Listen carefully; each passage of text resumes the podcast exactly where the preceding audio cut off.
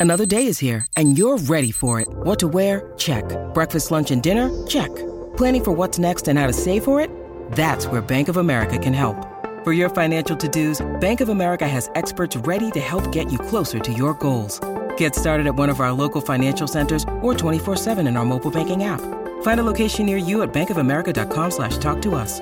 What would you like the power to do? Mobile banking requires downloading the app and is only available for select devices. Message and data rates may apply. Bank of America and a member FDIC.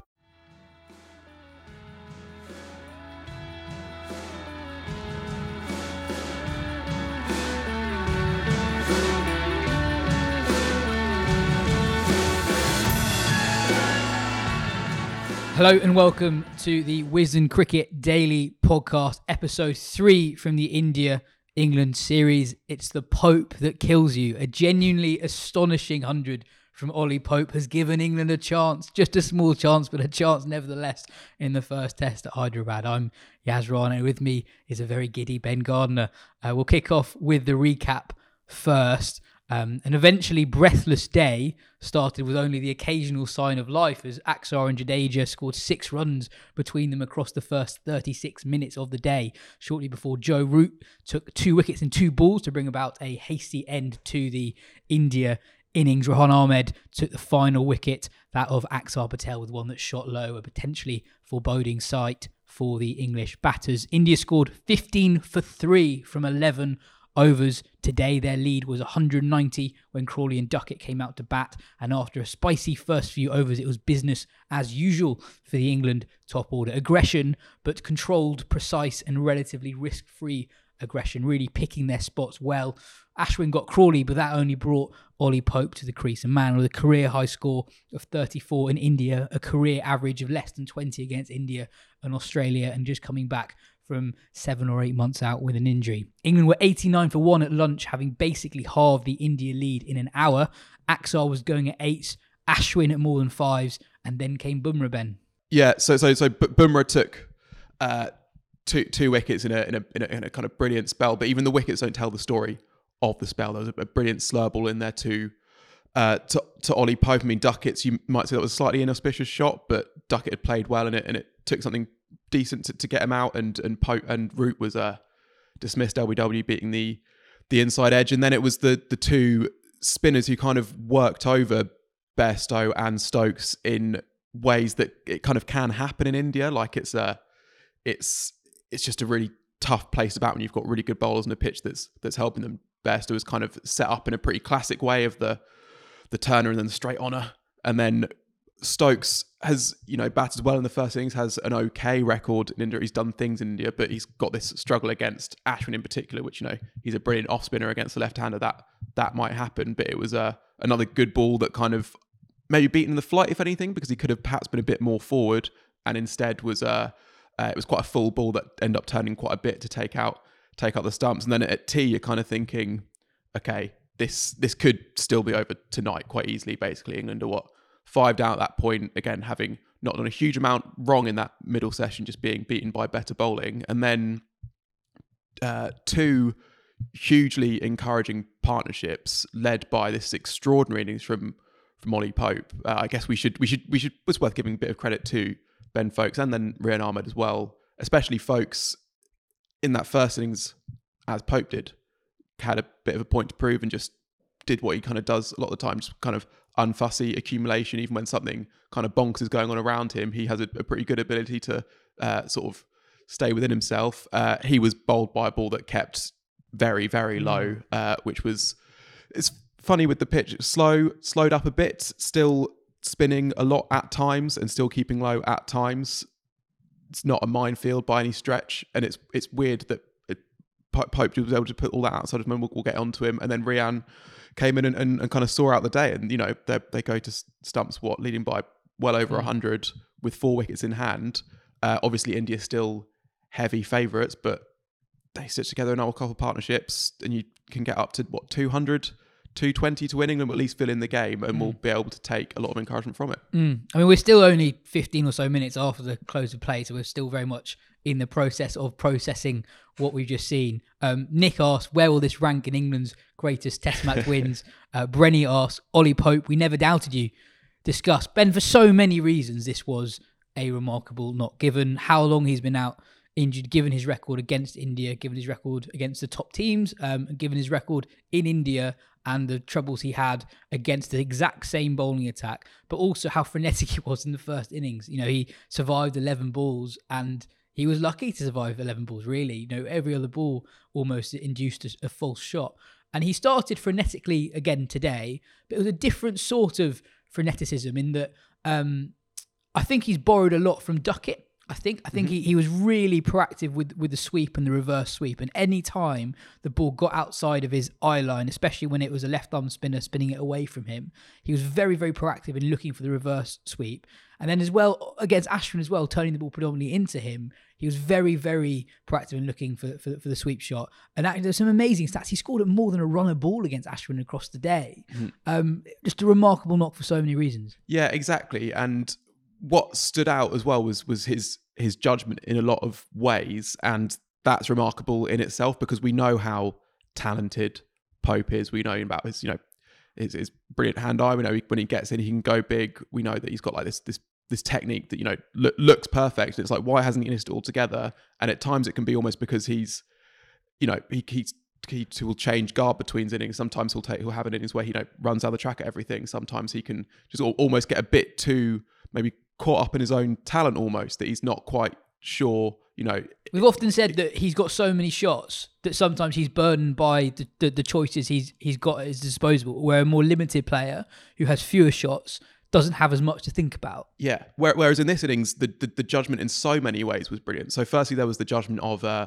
of length. There was a brilliant pitch map that was put up on the coverage that mm, showed this sort was, of this was fascinating. Clear daylight between his interception points for when he stayed back, when he went forward, and when he came down the track. And and that's exactly what you want because it shows that you're you're picking the right balls to go back to, and you're and you're not getting caught in between, which can be uh, a death sentence in India. So there was the clarity of of judgment of of length. His judgment of line was also brilliant in that you know he was sweeping the right balls to sweep and you know scooping the right balls to scoop. His judgment of the field was brilliant because it was mm. sometimes tough to work out like, oh, why is he sort of played a sort of switch hit reverse sweep to that one and played a normal reverse sweep to that one and scooped that one and it was because of how the field was moving. He was thinking like you okay. can't really see that from the TV coverage per se. So we were talking to our colleague Aadya Sharma who's at the ground and he was saying that what what he took most from that innings was how precise Pope was in finding wherever those gaps were behind square and the offside. Um, and yeah, so worth, worth dwelling on some of those shots. The reverse dilscoop where mm. he puts his head down, I think, before the point of contact. It's remarkable because, you know, I said earlier that he was sort of waiting for the ball that was outside his eye line, uh, where if the ball's turning away from you, it's relatively risk free to play that reverse sweep. But he was dilscooping balls that were that were on middle stump and, and, and picking up four f- from it. And the scoreboard just kept ticking. There was no point really where it totally dried up. There were periods where he accelerated. There were periods where he bided his time a little bit. They played for tea quite well, I thought, Pope yeah. and Foakes, when it looked like India could run through England. Um, but the, the momentum that he sort of kept going throughout the innings was was, was amazing. Yeah, and the, the, the one point when he perhaps looked a little bit more that he wasn't playing the situation so much and was playing because he was looking to scores when he was reaching that 100, which is understandable because this is such a, a monumental moment for him. And I guess we'll come more to what this means for Pope mm. in a general sense. But the flip side to that is that we know from watching him in, in county cricket and a bit in test cricket as well, is that when he gets past the 100, he can go properly, properly big. And once that kind of that burden is lifted, he, you can see him just relax a bit more and and have and have have fun, but not at all lose that that clarity of thought. And the, the other thing with the, the clarity of thought is that because there were still balls that were uh, were spinning a great deal, you know, you, you're never going to nick those, but they can sow the seed of doubt that like, oh, does this mean I need mm. to play a bit differently? And it it didn't at all. Or well, it obviously factors into the decisions, but it wasn't like it was making him doubt. It was just informing the decision making process, and he was making good decisions again afterwards. 100%. I think I think the most eye catching of the dilscoops came in a period where Jadeja beat his outside edge three times in four balls, and the mm. only other time was when he dilscooped in for four. You, you, know, you're right to bring up what he's done at done at Surrey because he he does actually play this sort of innings on on what can potentially be quite difficult surfaces um, extremely frequently. You know, people talk about his first class average in domestic cricket. There's always been a, a massive drop in, in his test returns, even when he's averaging 40 last summer, for hmm. example. Mm. Um, in, in county cricket, we used to see him average in excess of 65, 70. And I thought, you know, pe- we got a lot of YouTube comments, and it'll be interesting to see the the, the, the geos on, on, on this podcast compared to the first two. Got a lot of comments from people sort of wondering what is Bazball. I know we talked about this a little bit yesterday.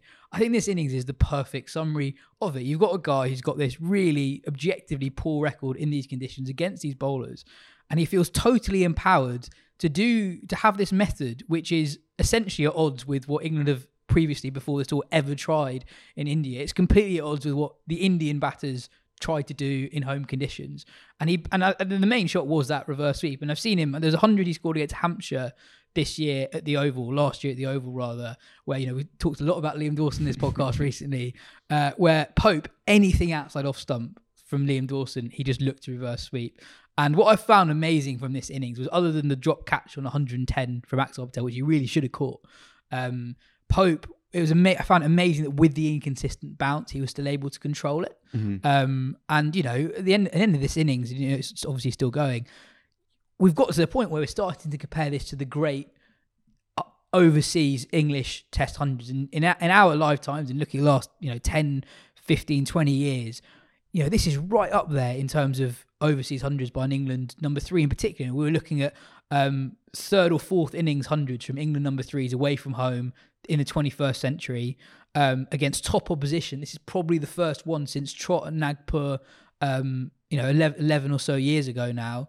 And it, it- it's a sort of innings that is in the same breath, you'd say, as Pietersen at Mumbai, for example. Well, yeah, I mean that that that is the one that I guess the two touch points would be that one, and we had a question from someone talking about the um uh the similarity between this test and the the Ahmedabad test, and that's all the first test, uh, where Cook sort of showed that it could be done, that you could score runs and big runs in these types of conditions, and so Pope almost that's a, a big thing to say, but in some ways combines the two, sort of playing in a kind of iconoclastic, uh, aggressive but calculated manner, while also sort of setting the tone for a team that, while there'd been certain bits of encouragement in terms of um, how they'd batted in the first two innings, there still wasn't really a suggestion that someone was going to play a really long, big hmm. innings for any of them. It was kind of like, it, it felt a bit like, let's get the runs we can until we get out. And they, fair play, they, they were doing that a little bit, but it didn't feel like this kind of thing was was on the cards at all. And yeah, just I guess I know you did it at the beginning, but just thinking about what this means for for Pope as a Test cricketer. I mean, just think, thinking about what, what he looked like coming off the field with that shoulder injury at Lords when it's what the, the, the second or third that he's had in his career, and he, he's taken his time to come back from them before, both in terms of obviously the actual time before he gets back on the field, but then to get back actually into his fluid best hmm. when he's when he's back out there, and this competition for places that has come up again. I know obviously Brook going home simplified England's selection dilemma, but had he been in the country, it's quite possible that Pope wouldn't have played, despite Root confirming at the end of play that he is still England. Which I think was the first time I've heard anyone confirm that so far this tour. Yeah, yeah. He's vice captain when he scores. It's a bit like uh, Andy Murray. He's Scottish when he when he loses and English when he wins, and uh, Yeah. or British when he wins, and Pope's vice captain when he makes runs. Uh, so, so just just from that point of view, it was it was it was it was huge. But yeah, just t- totally changes how how we view Pope. Really, I think as going from being this guy, and it's also fair to say you can look at the Australia India thing and think, oh, okay, so he hasn't scored runs against good bowling at any point, which is not true because. Yeah, 100%. uh, there's been a couple of things against South Africa in particular, which have been properly high class against high class pace attacks. But you are still, yeah, and in that gonna- 2020 summer, I always think that he didn't get 100 against West Indies and Pakistan, but batted really, really well. Think he's got a really good 80 uh, on a on a spicy pitch. yes, Uh, against Naseem and, and Shaheen and Yasir Shah, Mm-hmm. and he was really, really good then. He didn't get a, a, a, statement score necessarily, but yeah, he, he's, he's done he's done well against very good bowling attacks before, but nothing. On, Nothing on like this. this. This was proper Pope at the Oval playing for Surrey sort of stuff, and he's not done that before against an attack this good. and also the first time he scored 100 without someone else in the innings scoring 100, which is a So far, you know, so, so far, yeah, you know, Ray, Ray, Ryan, Tom Hartley, Jack Leach, Yeah. yeah. Uh, but Rehan's 84 away. we, we've um uh obviously the Ian Bell comparisons get made. I mean, I don't know. Ian Bell never batted quite like this in India actually, um, and uh, uh, this this was a, a kind of a, a, a stand up and be and be counted hundred. It wasn't like a, a useful or you know a, a good eighty in a in a game that like okay can helping them win a game, and it wasn't a you know a hundred to carrying them along in the slipstream of someone else, um, or in putting on a big total. This was Pope kind of by himself short a bit of support, but he was the main man Mm. in a way that he kind of hasn't been so far. Uh, you made the point about how quickly the feel of a game can change when England find their groove. Um, do you think India could have done much differently? Because when you made that point, I thought at lunch I was sort of caught unaware by by how you know it felt like the game had really changed. England was still ninety runs behind, but if you looked at the body language of India, we'll come to Bumrah in in a, second. It felt like India weren't as ahead as they actually were. If that mm-hmm. makes it. How do you think opposition teams and India specifically here counteract that? Well, I guess I guess there's two things. One is like the this kind of small level tactic stuff, and it was interesting. You, you asked before as well, like how would Stokes have approached this versus how Rohit captained the situation, and you could have kind of really tried to cut off Pope scoring areas. It would have been a pretty unconventional looking field, but you could have packed that field behind square Mm. on the offside and said, okay, do something different. And then when he does something different, Almost you, hidden the ball outside off stump and go like, right, play it through cover now. Exactly. Yeah. Um, they, they they they could have they could have done that. For example, um, I wonder if maybe they could have gone to Bumrah a bit Mm. sooner in that in that final session. I mean, he's just had bowled so well in that in that middle session. I know when he comes back, he Pope very sweetly times a sort of a, a leg side flick off his uh off his first ball, but still that would have been a, a different sort of challenge. But I think the other thing as well is just to um, and I, I guess it's one of the things that Australia did well at times last summer is to remember what the match situation is and to remember that you know like it, even though you're India at home and you're maybe the best team there's ever been at home um, and you expect to kind of roll over everyone England are a good team with good players and they're allowed to have passages where they score a few runs and to look at the score and be like oh okay actually like India will very very likely still win this game Mm. tomorrow, and they've done that because they have across the Test match played better than England. England have had phases where they have you know scored scored runs, and they you had a phase this morning when they when they dried them up with the ball. But overall, if you kind of back yourself and almost it's not that you don't worry about England, but you you do realise that this way of playing comes with its advantages and its drawbacks. And the advantages is how it changes the feeling when uh, wh- wh- in those passages when they are on top. But that doesn't necessarily mean that they have you know so all of a sudden wrested the whole game, which is the case here as well as Mm. Pope has played. I thought watching um, not just Pope, but also how um, Crawley and, and Duckett batted. And by the way, I think it's significant that England have posted a score like this without significant runs from Root, Bairstow, and Stokes. Mm. Um, is that the way in which England score quickly is so different and so much less risky than how India score quickly. So if you actually go through the dismissals in this game, um, India, India, the team that have given wickets away. India, the team that get caught on the boundary. England will obviously lose wickets playing attacking shots. You know, Duckett, for example, a booming drive against a massive in swinger. But England, more often than not, are actually getting out to really good bowling, and they are precise with their attacking shots, and they play attacking shots that fit the individual games that their players have. Whereas India, when they seek to go through the gears, from what we've seen in this Test match at least, they're sort of it's a very deliberate decision to be more aggressive. Whereas with England, it sort of just suits how the individual wants to play their cricket anyway, which I think is a very interesting dynamic and, and, and one that will be interesting to keep an eye on as the series develops. Can India apply pressure to English bowling um, in a in a less risky way? Because at the, at the point today where England um, really went through the gears, there are times where like even though it's turning loads, you're sort of watching it and being like, you know what, Pope and Co aren't actually taking that many risks here. This is this is actually how they they want to play play normally. Mm, yeah, and I- and I mean it's it's it's almost hard to interpret that India batting effort because of how badly England bowled at times. Mm. Like they almost had no choice but to like be try- trying to smash it for six because these were you know long hops and, and and full tosses and that sort of thing. But yeah, you would have you would have not well if you were really smart, you might have predicted it, but it would surprise a lot of people to think that India are dominating the uh, court on the boundary count at this stage in the Mm. in the Test match. Um, and that challenge will change as the series goes on because I guess England will will make changes to that bowling attack. You'd have to think, you know, unless you know who knows what what Hartley and Rian Yeah. Ahmed might do in the fourth innings. But also o- on Duckett, by the way, I I think he'll be more annoyed by how he got out in the first innings and the second innings because Eng- England do not want to be sitting ducks. They they look at that India attack and be like, with those five bowlers of, of that class, they are going to bowl balls that get you out. So they don't want to be getting out playing defensive shots. I think England will look back today and, and they I think the probably the most frustrating dismissal will be that of Stokes. You know, caught caught on the crease, sort of tentative with his footwork. Um, that is that will frustrate in England much more than someone actually getting caught on the boundary if, if that is how um, they they do get out. Um, anyway, that's it for part one. In part two, we'll answer a couple more of your questions and talk about that brilliant Bumrah spell that actually, in the grand scheme of the match situation, is is almost as defining as what Pope produced today.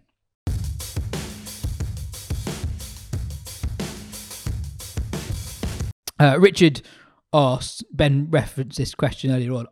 Are there similarities to that first test of the 2012 series? England are a long way behind um, as it is. It's a brilliant innings from one of the top three.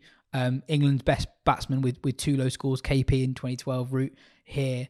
Um, despite that game ending in defeat and probably defeat here, it set the blueprint of how England could go on to win. I think it's an interesting question because I don't think England are going to have the same game plan with the ball. You know, you can look at selection decisions and, and quite quickly see how England could chop a good 80, 90 runs off what India ended up getting. So I, I think it's a really good question.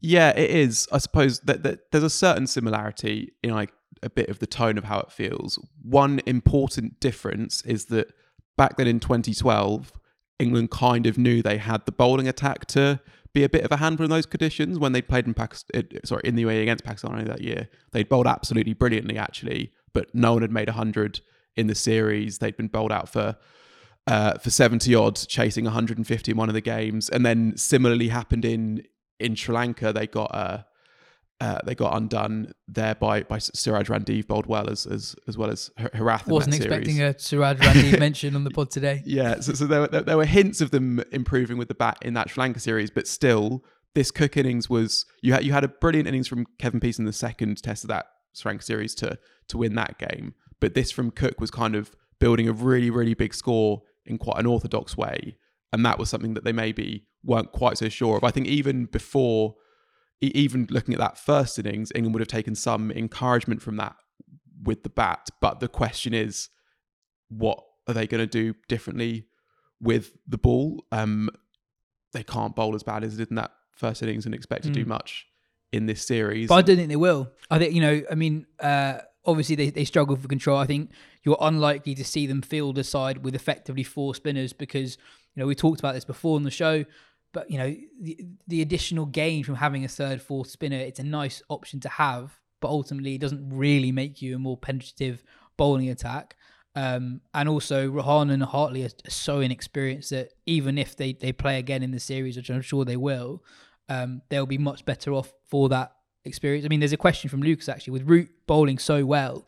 Does it make sense to bring in Anderson slash Robinson for one of Hartley and Rehan and potentially even Lawrence for the other? Don't see his spin being any worse than the other two at this point in time and add much greater batting depth and bowling balance. Do you want to address both of those two points? Yeah, well, I mean, I, I wouldn't be against the, the three quicks thing, especially with how well Root's bowled. But I suppose the, the, the question that is still unanswered is actually how good is that attack going to be here? Anderson did not bowl at his best last summer. Obviously, he is, you know, he's, he's, he's past 40. He, he cannot keep doing this forever. He, he has done it in India before, and that arguably that uh, 2021, early 2021 was was as well as he's ever, he's ever bowled overseas, taking that ridiculous six from Sri Lanka. So, so you know, it's not that he can't do it for sure, but we don't know yet. And it's sim- a bit similar to Ollie Robinson. Obviously, he bowled absolutely brilliantly in Pakistan. I don't doubt he has the tools and the potential to bowl very well, but until we see it, we can't be sure. It's like because you're a better player and you're out of the team. You can just think, oh, well, Robinson and Anderson will both come in and you Yeah. know and not go for any runs and get the ball reversing. And I guess it is extremely rare for those two, even when it's not going well, even when they don't look particularly threatening, to cede that much control to the opposition, and that's what England really. ob- Obviously, Leach's injury was significant in that. I think if Leach uh, was fully fit, I think Hartley bowls a good 15 overs fewer across the the first two days. So I think that that that was really significant. Um, but yeah, I, I think that control. I think I think with more control as well, you force India to bat outside their comfort zone. I thought today was really interesting in how they just went absolutely nowhere when England bowled just steadily. I don't think Wood nor Root bowled particularly well. They just bowled steadily. And, you know, you, you might say, oh, it's, the it's the eighth wicket stand and it's Axar and Jadeja. But actually, hang on. Axar and Jadeja basically average as high with the bat as any of those Indian players do in home conditions over the last few years. Yeah, and as good as those two are, and obviously as, as, as good as loads of them are, actually, you kind of look at it and it's it's only Rohit Sharma who has like a, a proper proper track record of going big Mm. really frequently and in in in first class cricket and or well in in red ball cricket you know that that that they they as, as we kind of said in the preview show for this series that this might be the series when Shreyas Iyer and KL Rahul Jaiswal maybe come out and establish themselves as that guy but none of them are that guy yet and with how they were getting out to attacking shots caught on the rope Mm. you do wonder how uh, how bowling that would be. And yeah, you wonder if England had you know two Jack Leaches in that in that first innings, and you know partly basically going at double the, more than double the run rate that Leach was, England would be you know nearly 200 ahead by now, and actually Mm. well in the game. Um, and it's so so yeah, it's it's it's not impossible. And and sorry on, on the Lawrence question, I suppose the the oddity in that decision would be that you'd normally look to lengthen the batting lineup when it's your batting that's struggled and your bowling's been okay. Uh, and that's not been the case in this test match. That doesn't necessarily mean it's the wrong thing to do, though. Like, um, if you think Eng- England might look at it from the point of like, well, okay, we could pick three quicks and two spinners because we don't really want to pick Hartley and Rehan right now. And Mm. but actually, we also don't really need three quicks because we can trust the two spinners to get through a volume of overs, both bowled with with good control. So if we pick two quicks and we've got those two spinners, one of whom is Root, and we have basically a choice over that other player, why not have that player be Mm. Dan Lawrence, who might well get us an important score and can chip Yeah. him on the ball? It doesn't. It doesn't. It's not totally out of the question. But I would still go with the three quicks because they're all different bowlers, and you don't know which one of them is going to have the game that could uh, make a big difference. Yeah, just on England batting well. England are the first team to make 300 in their second innings in India since England in that 2012 tour. So they have gone really, really well. Um, and just briefly, worth mentioning again, that Bumrah spell was utterly brilliant because this game looks really different without it. Um, we've not really talked about the pitch that much. Definitely slower than the first two days. Um, still spinning lots, still inconsistent bounce, but I thought England were, especially when it was slightly short, there was more time for them to play back than potentially on on days one and two. Um, and you know, as I said in the intro, Axar was going at eights, Ashwin at more than fives. They're still bowling good balls. You know, Jadeja went at pretty much fours across the whole day. Um, it felt like not a lot was happening before Bumrah came on. You know, England were 113 for one in the 19th over. He bowls that brilliant delivery to Duckett, and it's one of those deliveries where the highlights won't do it justice because you need to see the balls before properly sets him up with a few away. Uh, the ball before's in, and you can tell that Duckett thinks, "Well, hang on, the last one's been in. This one's going to go away from me." Sees the line from Bumrah's hand, plays for the away swinger, comes in.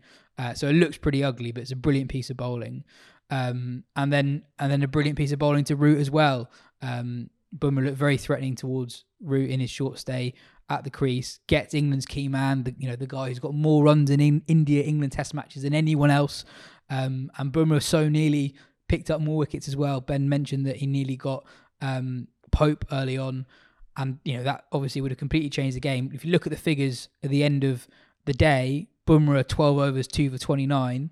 Uh, Siraj only bowled three overs, much more tidily at bowl today than he did on day one. Three overs, no wickets for eight. But the that famous trio of spinners, Ashwin's gone at 4.4, Axar's gone at 4.6, Jadeja at nearly fours.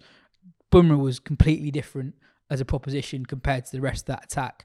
Um, so yeah, Bumrah is actually the reason why India is still totally in charge of this game because England are 316 for six at the moment, lead of 126. Could easily have been 316 for three or four, given the way they were going at times today. Do England have a chance, Ben? Uh, yeah, they do, but I don't. I don't want that to be like you know clipped up as me being this pompous, optimistic English guy, overestimating you know how in the game they are. They're, obviously, they're they're way way behind. I'd put the chances at what 10, Five, 15 10, yeah. at, at very best and, and that and it requires yeah lo- loads to go right i guess what we don't know as well is is whether the pitch's behavior might change Yeah. tomorrow that that's what almost gives me more cause for optimism than than what's happened so far and then even then you're looking at Can England make the most of those conditions? exactly Yeah. so so it requires pope to, to to really kick on tomorrow it requires the tail to stick with him and it requires england to uh well to, to bowl a whole lot better than they did Hmm. in that first innings and it requires a bit of help from the pitch so if all those things go in their favor none, none of which are impossible then uh then yes they have a chance but india's Hmm. still uh significant favorites but at least it's been a, a good test match and and a beautiful sort of entry into the series kind of no matter what happens tomorrow and Yeah. it's so good that Pope's not out because just to have the rest of today just thinking like, oh, what might happen tomorrow, rather than if he if, if he was out for the last ball of the day, then you're like, oh, okay, the game's done. We'll turn up Yeah. tomorrow. It'll be done within an hour and a half. Oh well. But you know, it's it's just it's just nice to have to have that feeling. And and you know, from an England point of view, it's nice that India will have that that seed of doubt Hmm. for you know for tonight before tomorrow in a way that they wouldn't have had at the end of yesterday. yeah, yesterday. it feels like the series is alive in a way that at times yesterday didn't necessarily feel like we're going to have a even contest throughout the series. And yeah, just a word on Rehan Ahmed. He, he only finished on 16 not out, but it's the first time I've really seen him knuckle down and bat with the sort of responsibility that he should be showing given how much batting talent he has. I mean, you know, if you if you read interviews um, from various people involved with English cricket over the last few months, a, lo- a lot of the implication is that Rehan still views himself as more more of a batter than a bowler. He bats in the top six for Leicestershire, did so successfully in 2023, um, and he really knuckled down. And it was a difficult passage of play to get through. And again, it's probably just turned the dial from from from for me maybe from five percent to seven percent. Having Rehan in there at the end with Hartley to come as well. Um, Dan had England lost a seventh wicket in the evening. Um, final question comes from Armin, who asks, "Why did Ben Gardner shave his head?" Yeah, I thought we might save this for a for a slightly quieter podcast. It was uh, it was actually on the day of the World Cup final when um You just had enough. Yeah well because I, had I had I had the mullet and it was getting a bit long and shaggy and unkempt. So I was like, well, I can cut that back in, or I can get something different, or I can just start from scratch. And the beauty of, of shaving it is I could do it do it at home with a with a beard trimmer. And um and a f- a funny story about it actually was that it it ran out of battery when I was probably about like eighty percent of the way done. So I had to charge it, go to sleep, wake up early, and make sure it's done because it looked absolutely horrendous until I'd until I'd done that. But that's it, just a, a post World Cup sort of uh sort of start start afresh and, and, and a beginning of a new era, a bit of a, a, a white ball reset. I yeah, guess. I think we all needed to start afresh after the World Cup. Anyway, that is all for today. Uh, cheers, Ben. We'll be back for tomorrow, and who knows what might happen.